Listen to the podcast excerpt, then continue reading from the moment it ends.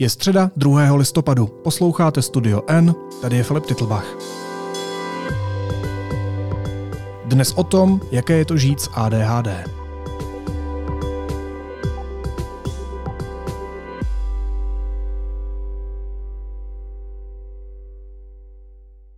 Mají hodně nápadů, ale většinu nedokončí. Když někdo mluví dlouho, mají nutkání skočit mu do řeči a bojují s neklidem v hlavě, kterou jakoby často nešlo vypnout. Přibývá dospělých lidí, kteří se v podobném popisu najdou. Zjišťují, že se jich týká ADHD. Porucha, která byla ještě nedávno odborníky přisuzována jen malým zlobivým chlapcům. ADHD má i můj kolega a kamarád Vítek Svoboda. A spolu s ním je ve studiu Adéla Karásková Skoupa, se kterou napsali komplexní text o životě s touhle diagnózou. Vítejte, ahoj. Ahoj a dobrý den. Ahoj.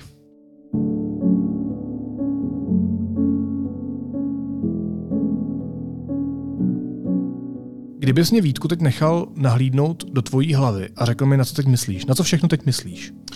Na co všechno teď myslím? No. Jej, Domane. Uh, myslím na barvy, myslím na červenou, protože tady je v tomhle studiu hodně červená, myslím na svoji ženu, protože dneska ráno byl Matěj ve školce, a což je můj syn a nevím, jak to úplně dopadlo, protože se mu tam moc nelíbí. Uh, myslím na to, že je čas oběda, myslím na uh, na něco, co nechci říkat. Mm-hmm. Je to hodně, je to hodně. Jako, to je všechno najednou? No jasně, ano, jo ano. To je všechno najednou a je toho mnohem víc, je toho mnohem víc. Teď myslím na to, jaký mám hlas, eh, teď myslím na eh, Adin svetr, který je hodně žlutý eh, a tak, jakože to, to, to je, jako ne, um, myslím na nové věci každou vteřinu.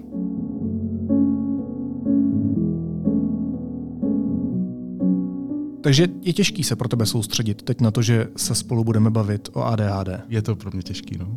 Aďo? Ano, víte, kýve, potvrzuji. E, na co myslím já se ptáš? Já teda, pokud vím, tak nemám ADHD, ale zase žiju s mužem, který má ADHD, takže můžu potom poskytnout případně tento pohled. Ale vlastně bys mi mohla říct, na co myslíš teď ty, abychom měli ten kontrast. Já myslím teď na to, že to je vlastně hrozně zajímavý poslouchat, dívat se takhle Vítkovi do hlavy a sama přemýšlím nad tím, jestli to taky tak nemám, ale musím říct, že těch myšlenek mi tam asi víří méně, že se spíš soustředím na tady ten náš rozhovor.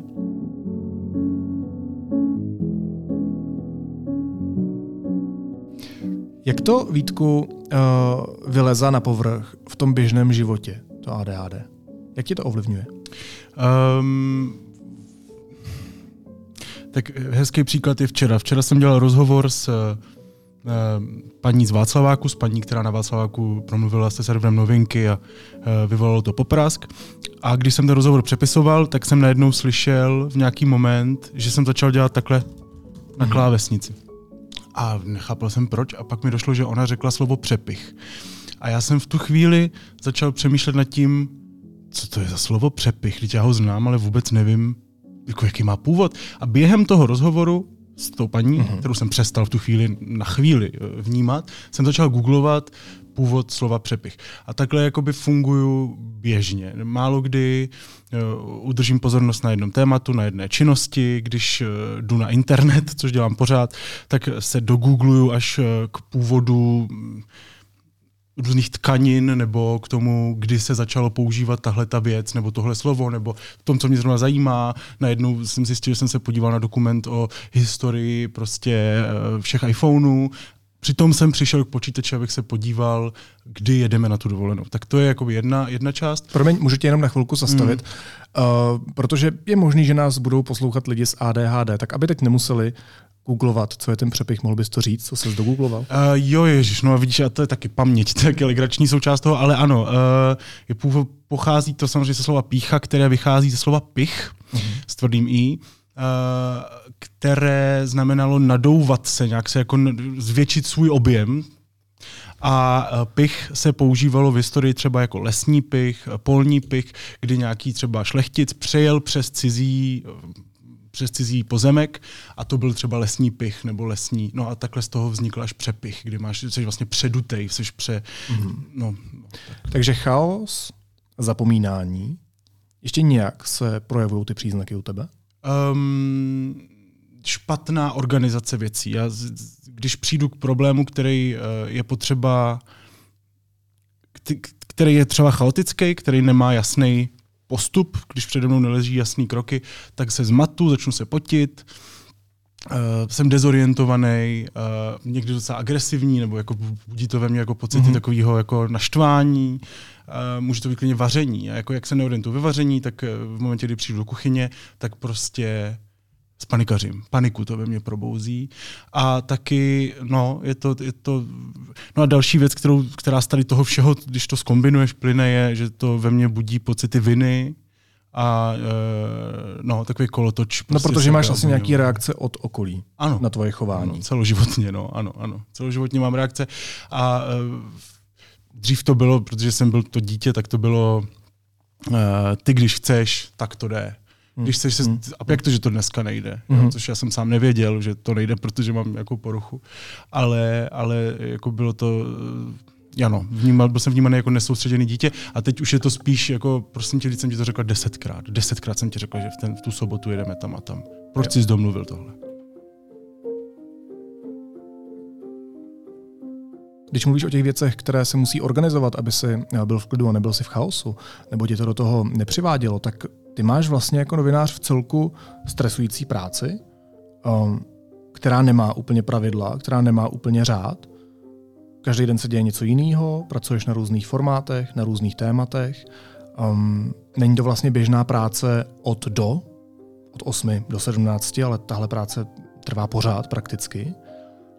To se mi nezdá jako úplně nejvíc kompatibilní profese pro člověka s ADHD. Ono je tam něco, tam jsou různé prvky, které se berou jako super schopnosti lidí s ADHD. Jeden z nich je třeba hyperfokus.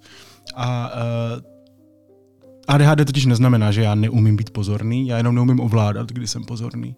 A v momentě, kdy nějaké téma, třeba ADHD, když jsme ho psali, mě jako zajímá, zakousnu se do něj a můj mozek si řekne, OK, teď je ten moment, kdy se zasoustředíš, tak já dokážu tu práci odvést vlastně dobře. Ztratím se v tom, nevnímám čas, vůbec v jednu chvíli je pět, v druhou chvíli je pět ráno a já nevím, co se stalo mezi tím a třeba článek je hotový, ale Není to tak, že já jako nedokážu, že bych potřeboval mít ve všem řád, to já ani neumím. Spíš je to tak, že já prostě neovládnu, kdy se do něčeho zakousnu a kdy se nedokážu dokopat do věcí. To je jako hrozně důležitý moment tam, který mě nejvíc uh, přivádí do toho pocitu viny a to je uh, moment, kdy já mám něco začít. Já nedokážu, strašně, strašně narážím na to, že se že to oddaluju, oddaluju to cigaretama, oddaluju to tím, že musím ještě zavolat tam a tam a najednou je ta nejzaší hranice, kdy už jako jestli nezačnu, tak nevím, začne hořet a já teda začnu. Ale, ale tady ten proces ve mně budí hrozný pocit nějakého lajdáctví a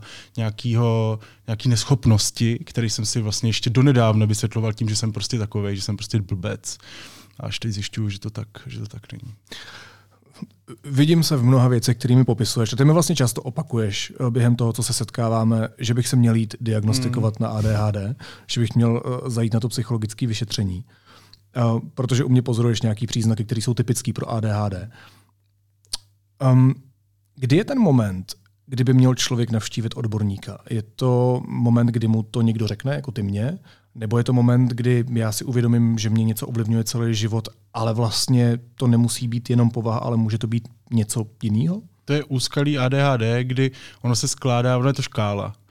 A skládá se ze spousty různých takovýchhle jako vrtochů nebo maličkostí a které zná vlastně skoro každý. Některé z nich, někdy i hodně z nich. No tak mi řekni, co jsou třeba moje příznaky, u kterých bych se měl říct, že je to varovný signál, Jo, no je, je, myslím, že důležitý je, v momentě, kdy to začne komplikovat život nebo zasahovat do kvality života, tak je ten moment, kdy to máš začít řešit. Tak je asi všeobecně u věcí a tady to platí rozhodně. U tvoje, tak ty jsi velmi nepozorný, uh, máš, rozhodně máš eh, tendenci se na něčem seknout a, uh, a nevnímat okolí. Uh, skáčeš od myšlenky k myšlence, uh, v momentě, kdy jsi ve zmatku, dost lehko se přehltíš, to je něco, co já zažívám hodně a, a vlastně v momentě, kdy, kdy, kdy tvoje hlava na to není nastavená a má moc věmu, tak ty jsi naštvaný, otrávený, dáváš to hlasitě najevo a jsi evidentně ve zmatku, to je, to je něco, co já znám a je to způsobený ADHD. Takže to jsou nějaké takové tvoje, zapomínáš věci, ztrácíš věci, hodně často hledáš mobil, hodně často hledáš eh, cigára, cigára hodně často hledáš klíče, prostě takovýhle, něco, co, a, a zase, to jsou věci, které zná každý, ale když je jakoby nahromadíš a jsou moc častý a ještě k tomu té diagnostiky se hodně dívá do dětství, Mm. to má nějaký kořeny v dětství, tak je velmi pravděpodobný, že máš ADHD. Možná ještě spánkový režim, to taky vlastně ovlivňuje. Eh, Že lidi s ADHD tím, jak se těžko soustředí, zapínají a vypínají to soustřední prostě jinak, tak eh, jsou mnohdy jako noční ptáci, spousta práce jim prostě zůstává na večer a na noc a pak z, z toho mají prostě problémy další den samozřejmě, protože se třeba špatně vyspali. To neznáš, že vůbec? To, co já nazývám eh, noční sova, a, nebo prokrastinace a tak dále, tak vlastně ve výsledku může být systematický problém, který vyplývá z ADHD. Přesně tak a zároveň to ještě, promiň, když zmínil tu prokrastinaci, to je taky důležitý říct. Oni jsou lidi, nebo my jsme lidi s ADHD často vnímaní jako lenoši, kteří často, často prokrastinují, ale, a to je vyskoumaná věc, existuje něco, co, a já jsem se tak sám vnímal, to je vlastně součást toho mýho balíčku, té, toho sebeobvinování jako někdo, kdo, kdo je prostě línej, ale eh, je vyskoumaná věc, že existuje ADHD paralýza, kdy ty prostě chceš něco začít, ale nedokážeš to. Ty chceš udělat jednoduchý úkol, ale když jich je moc, když před tebou leží prostě musíš zavolat tam, odpovědět na tohle, vyřešit tohle a ještě pracovat, nebo a u toho jsi něčím ještě rušený, tak to prostě tak se zasekneš a nedokážeš to. Takže jenom ano, ano, to jako, to, ta prokrastinace, to se často jako zaměňuje, ale opravdu často je to, je to prostě paralýza. Když jsem mluvil, mě zaujalo to slovo hyperfokus. Co znamená v praxi hyperfokus? To je eh, to, co já možná trochu dokážu. Sednu si k počítači, udělám ten podcast, čtyři hodiny stříhám, nejdu ani čůrat. Ano, ano, to znamená přesně tak. Vlastně nevíš, eh, ty se na něco tak zasoustředíš a tak, eh, tak moc se do toho zahloubáš, že vlastně nevnímáš okolí, což může vést samozřejmě ke skvělému výkonu nebo výsledku, dobrýmu textu nebo cokoliv, co děláš nebo v čem seš, v čem seš aktivní.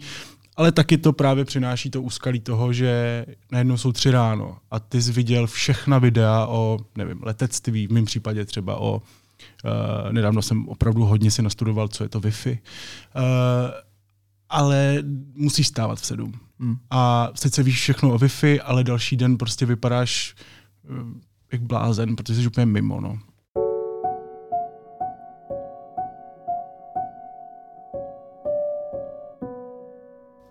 Ještě, Áďo, než se dostanu k tobě, tak poslední otázka na tebe, Vítku. Eh, Kdybych se rozhodl, že se budu nechat diagnostikovat, tak co mám pro to udělat? Jak to vyšetření probíhá? Koho mám kontaktovat? Já jsem eh, si vyloženě vygoogloval, nebo respektive já jsem slyšel rozhovor s mojí aktuální psychiatričkou eh, na rádiu Wave, která se na ADHD specializuje. Dokonce jsme s ní pak přinesli rozhovor, protože ona je zajímavá v tom, že má ADHD a zároveň se zabývá ADHD jako, jako lékařka. Ale uh, ten systém je přetížený, je strašně těžké se dostat uh, k lidem, kteří se specializují na ADHD, zvlášť teď, kdy hodně lidí se chce čeknout, jestli ADHD nemá. Každopádně si vyhledáte prostě odborníka na to zaměřeného, uh, psychiatra nebo neurologa, ale myslím, že častější je psychiatr nebo psychiatrička. A projdete si prostě takovým, dejme tomu, hodinovým dotazníkem, který eh, se vás vyptává na to, jak moc znáte nějaké situace, eh, rozmluv, rozmluví vás vlastně v nějakých oblastech a, a propojí tu vaši aktuální zkušenost s vaším dětstvím.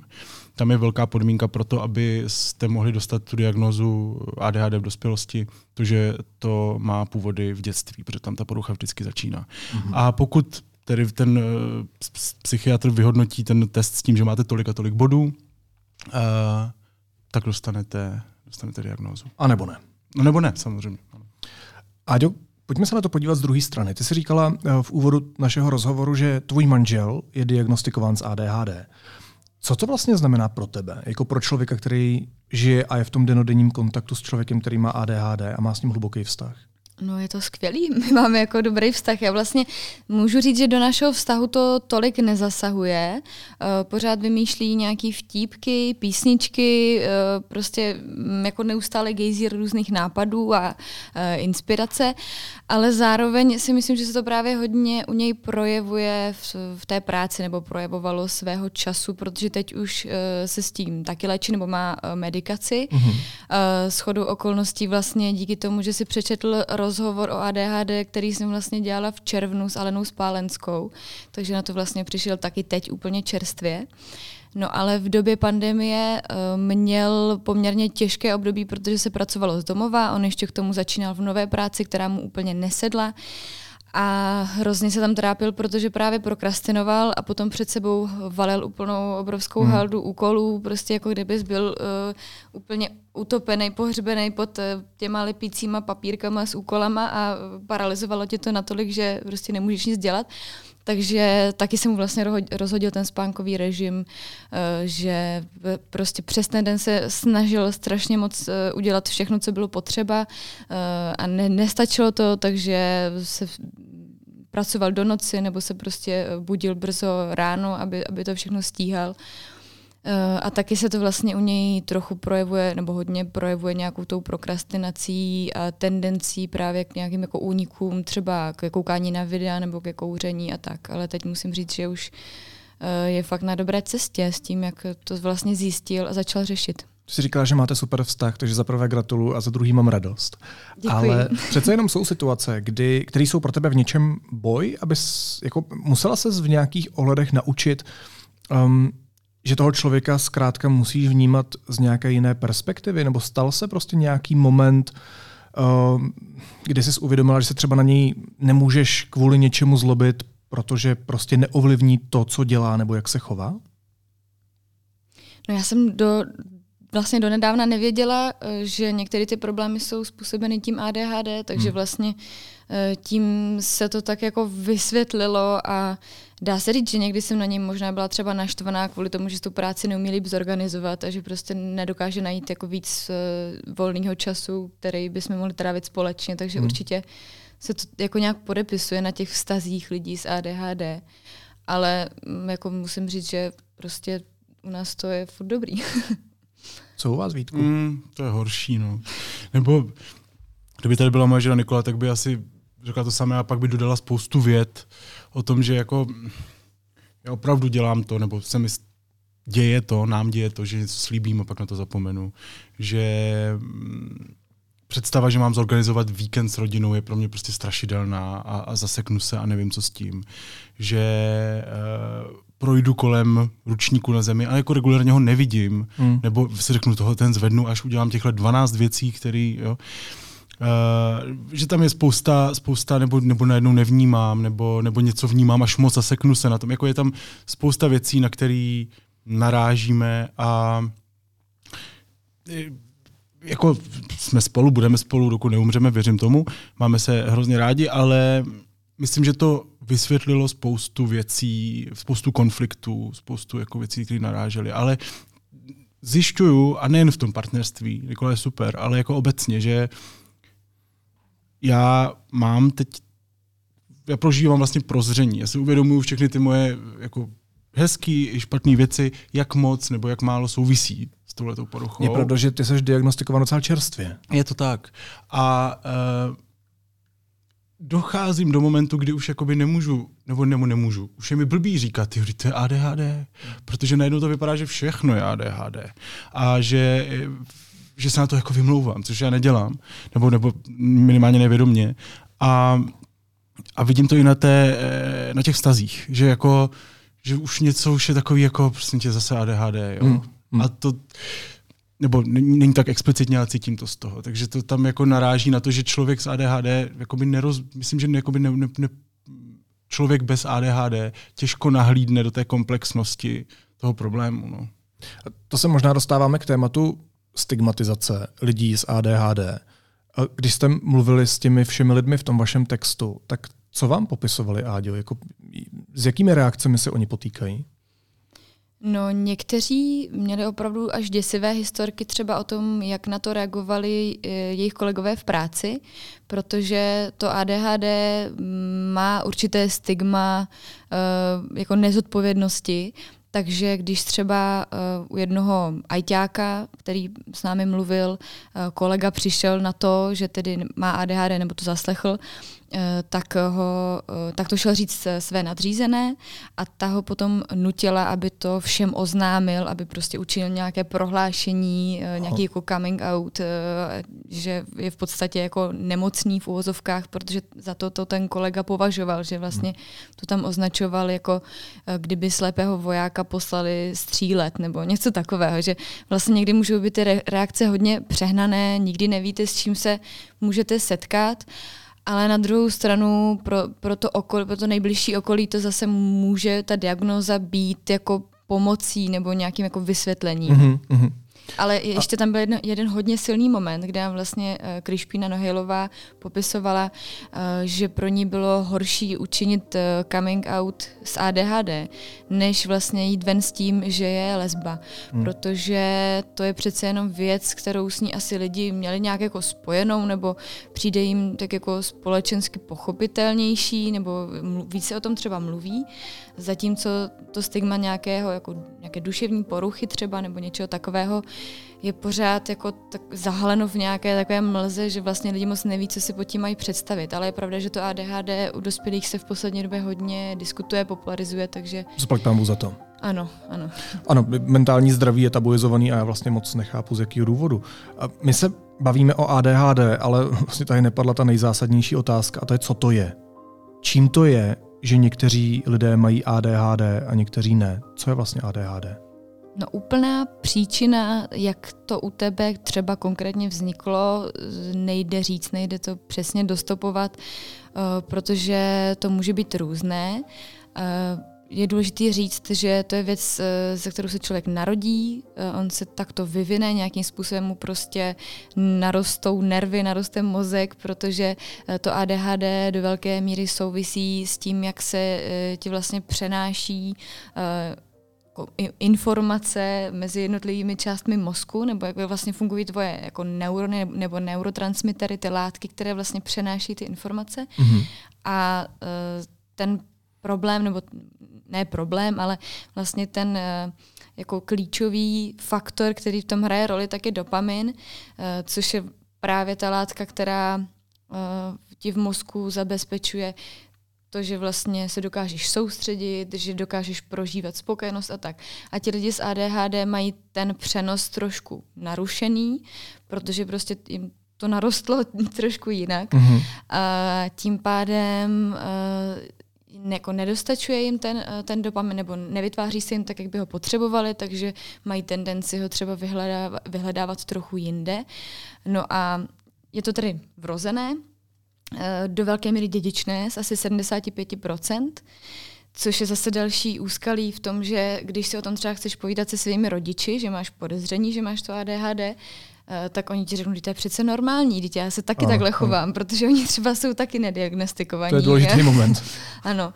Eh, tak, takový třeba vyšel článek na New York Times o jedné mamince, která přišla na to, že má ADHD, když pozorovala svého syna při domácí výuce právě během pandemie a pozorovala, s čím on se vlastně jako potýká a zjistila, že vlastně má ty stejné problémy, hmm. že to jsou ty věci, které jí dovedly k tomu, že nedostudovala vysokou školu, třeba nějaká impulzivita, roztěkanost, neklid v hlavě a tak dále. No a jsou i věci, které to dokážou ovlivnit třeba v době, kdy se eh, vyvíjí ten, ten plot nebo to, to dítě vlastně. Eh, to je třeba, když eh, matka v těhotenství hodně kouří nebo hodně pije nebo se setká s nějakými prostě chemickými látkami nebo má nějaké virové onemocnění nebo to může třeba vzniknout i při porodu nějakým způsobem. Jo, jako, ale zároveň nejde říct, že pokud se některý z těchto faktorů stane, tak budeš mít ADHD. Je to vlastně věc, která jako nejde úplně přesně vystupovat. Je to, že jsem taky nedostudoval vysokou školu, tak já fakt možná půl na vyšetření po téhle epizodě. Um, jak se s tím dá v tom běžném životě pracovat, aby člověk zmírnil ty příznaky? No tak... Adela zmínila tu medikaci třeba. Ano, prášky? Beru prášky. Beru prášky, co se jmenují Stratera. Tam je vlastně víc možností, ale jsou tam hlavní dvě, co se týče medikace. Uh, buď můžete, jako já, nebo nemusíte, ale pokud se chcete nechat medikovat, tak uh, můžete brát léky, které uh, se uvolňují postupně, fungují vlastně na principu, dejme tomu antidepresiv, to znamená, berete je pravidelně, každý den, nemají jako vyloženě akutní účinek. Uh, a nebo můžete brát léky, které eh, vyloženě mají 12-hodinový účinek. Hmm. Že v, prostě třeba v den, kdy víte, že se fakt potřebujete soustředit a potřebujete být co nejméně ADHD, tak, um, tak si ho vezmete ráno. A, a, takže to jsou takové dvě hlavní asi cesty. A terapie? Samozřejmě ideálně to jde ruku v ruce s terapií, nejčastěji KBT, kognitivně behaviorální terapii. Uh, no, což taky docela nedostupné aktuálně, ale, ale dá se to. No.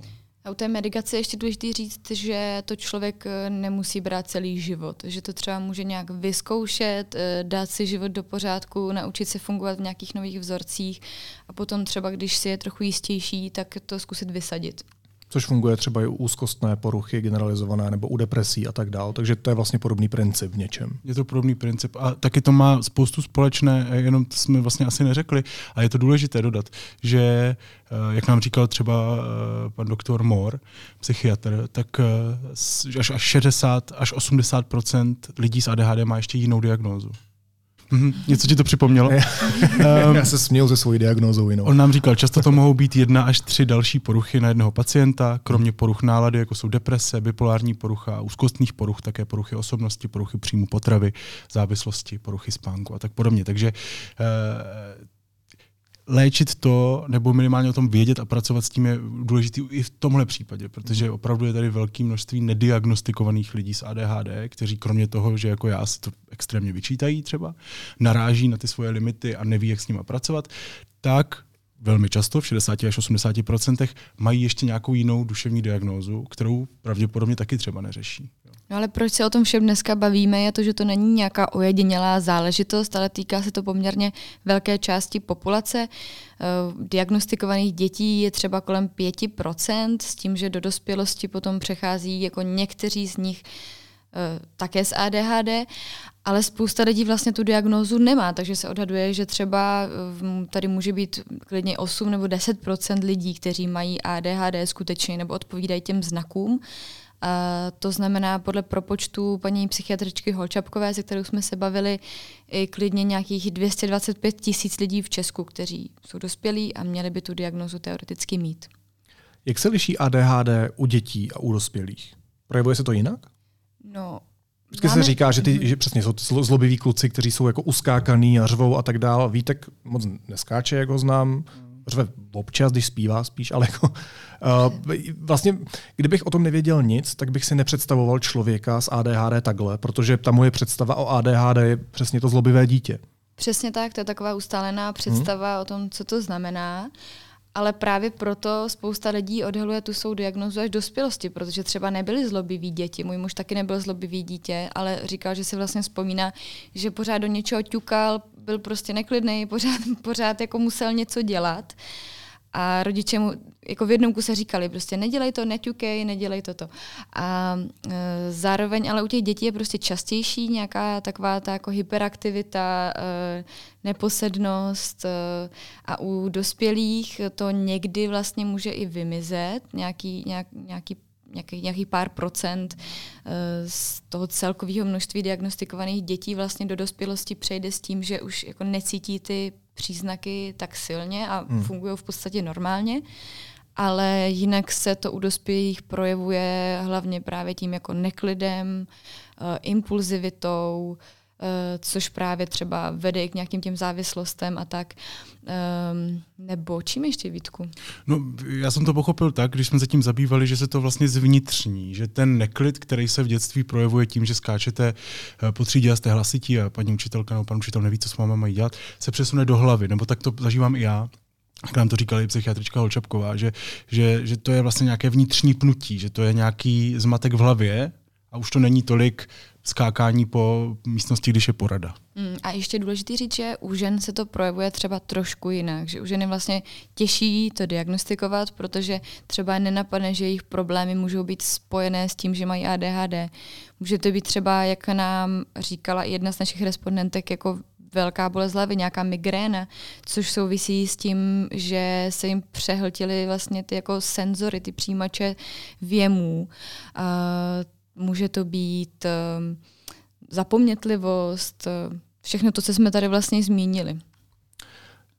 Jak pracovat uh, s Vítkem, vlastně vím už zhruba. Jak pracovat s tvým mužem, asi už taky víš. Ale jak pracovat s dětmi, uh, kteří jsou diagnostikovaní s ADHD? Protože já si umím živě představit takovou tu bagatelizaci, takový ty argumenty typu Uh, prosím tě, dneska má každý dítě ADHD, dřív stačilo dát pár facek a dítě už přestalo být zlobivý nebo přestalo tady skákat. To jsem slyšel mnohokrát. Tak jako jaký přístup zvolit k dětem, pokud uh, jsou diagnostikované s ADHD? Bych asi řekla neříkat jim, že jsou blbci a neschopní a tak, nebo prostě přijmout to, že jsou trošku jiní a snažit se najít eh, právě ty jejich jako super schopnosti, protože lidi s ADHD opravdu mají, jsou kolikrát hodně kreativní, eh, umělecky založení, takže prostě smířit se s tím, že lidi nejsou všichni stejní, eh, že každému nám prostě to tělo a ty nervy narostly trochu jinak a snažit se spíš jako poznat a pochopit to dítě, ale to je spíš taková nějaká moje intuitivní odpověď. Mm, která jsem, asi kterou úplně souhlasím, je jako, myslím, univerzální obecně u odlišností nebo u nějakých jako alternativ k mainstreamu. E, jako, že ty děti, to můžou být queer děti, to můžou být děti, které baví něco jiného, než by je v vozovkách mělo bavit. Nesnažit se jako na sílu narvat do toho průměru a, a nechat jim prostor. No. Je, to zní jako tak zní to tak eh, abstraktně. Jako já si pamatuju, jak můj otec nade mnou seděl a zpětně jsem si to uvědomil hodně právě s tou diagnozou. Eh, jak nade mnou seděl a řval, jak můžu nechápat tu matiku, co přede mnou leží a hodiny a hodiny nade mnou stál, já jsem brečel a on jako by mě tlačil do toho, že to prostě musím chápat. Že to není možné, abych to nechápal a já jsem to nechápal. Já jsem v tu chvíli vůbec neuměl s tím pracovat. Takže asi ideálně naše vlastní představy o tom, co je správně, normální, nebo co je, co je ta cesta, jakoby umět variovat na základě toho, co to dítě potřebuje a chce. No. Co dobrýho ti Vítku ADHD přineslo?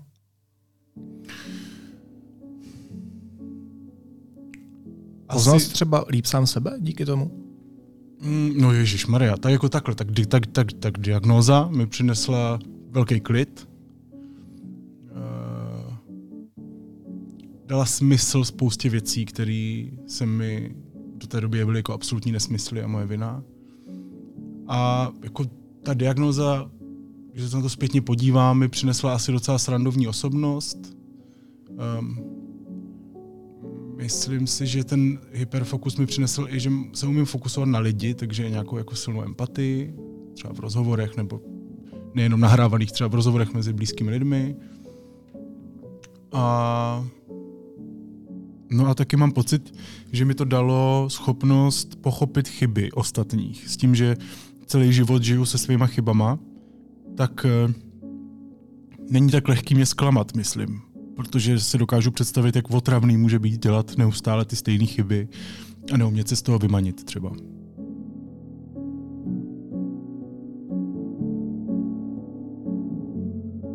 Říká Vítek Svoboda a ve studiu byla taky Adéla Karásková Skoupá. Moc vám děkuju. Mějte se hezky. Děkuji za otevřený rozhovor. Mějte se fajn. Taky děkujeme, mějte se hezky. Ahoj, díky. Jdeš na diagnostiku?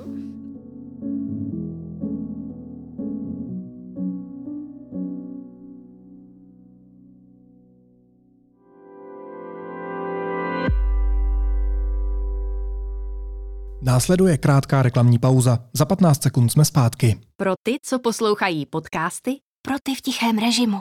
I pro ty, kteří jsou občas rádi offline. 5G je teď úplně pro každého, úplně ve všech nových tarifech. Více na t-mobile.cz lomeno tarify.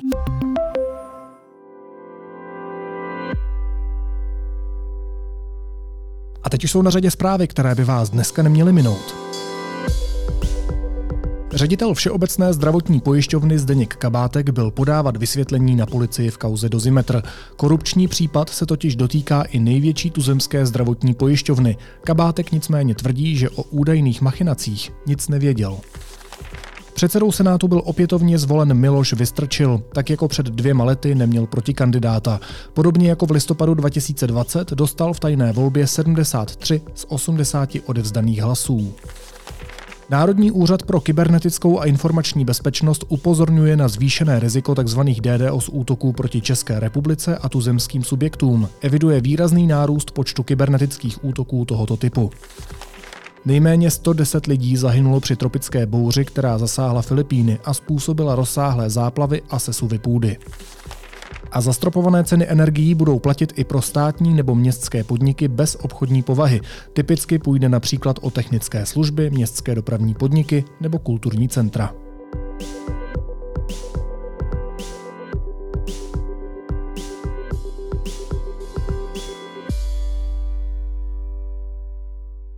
A na závěr ještě jízlivá poznámka. PR tým Andreje Babiše zveřejnil video, ve kterém u dramatické hudby z jeho obytňáku strhávají nálepky minulé volební kampaně a nalepují nové pro prezidentskou kampaň.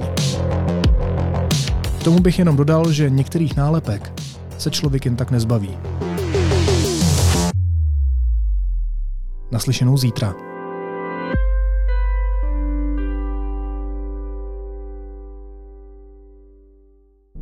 Loutky mají navíc tu výhodu, dodal, že popírají gravitaci. Neznají setrvačnost hmoty, která nejvíce ze všeho znesnadňuje tanec. Síla, která je nadnáší, je totiž větší než ta, která je poutá k zemi. Heinrich von Kleist, poslední kapitola dějin světa. Režie Katarina Schmidt. Premiéra 6. listopadu ve studiu Hrdinů.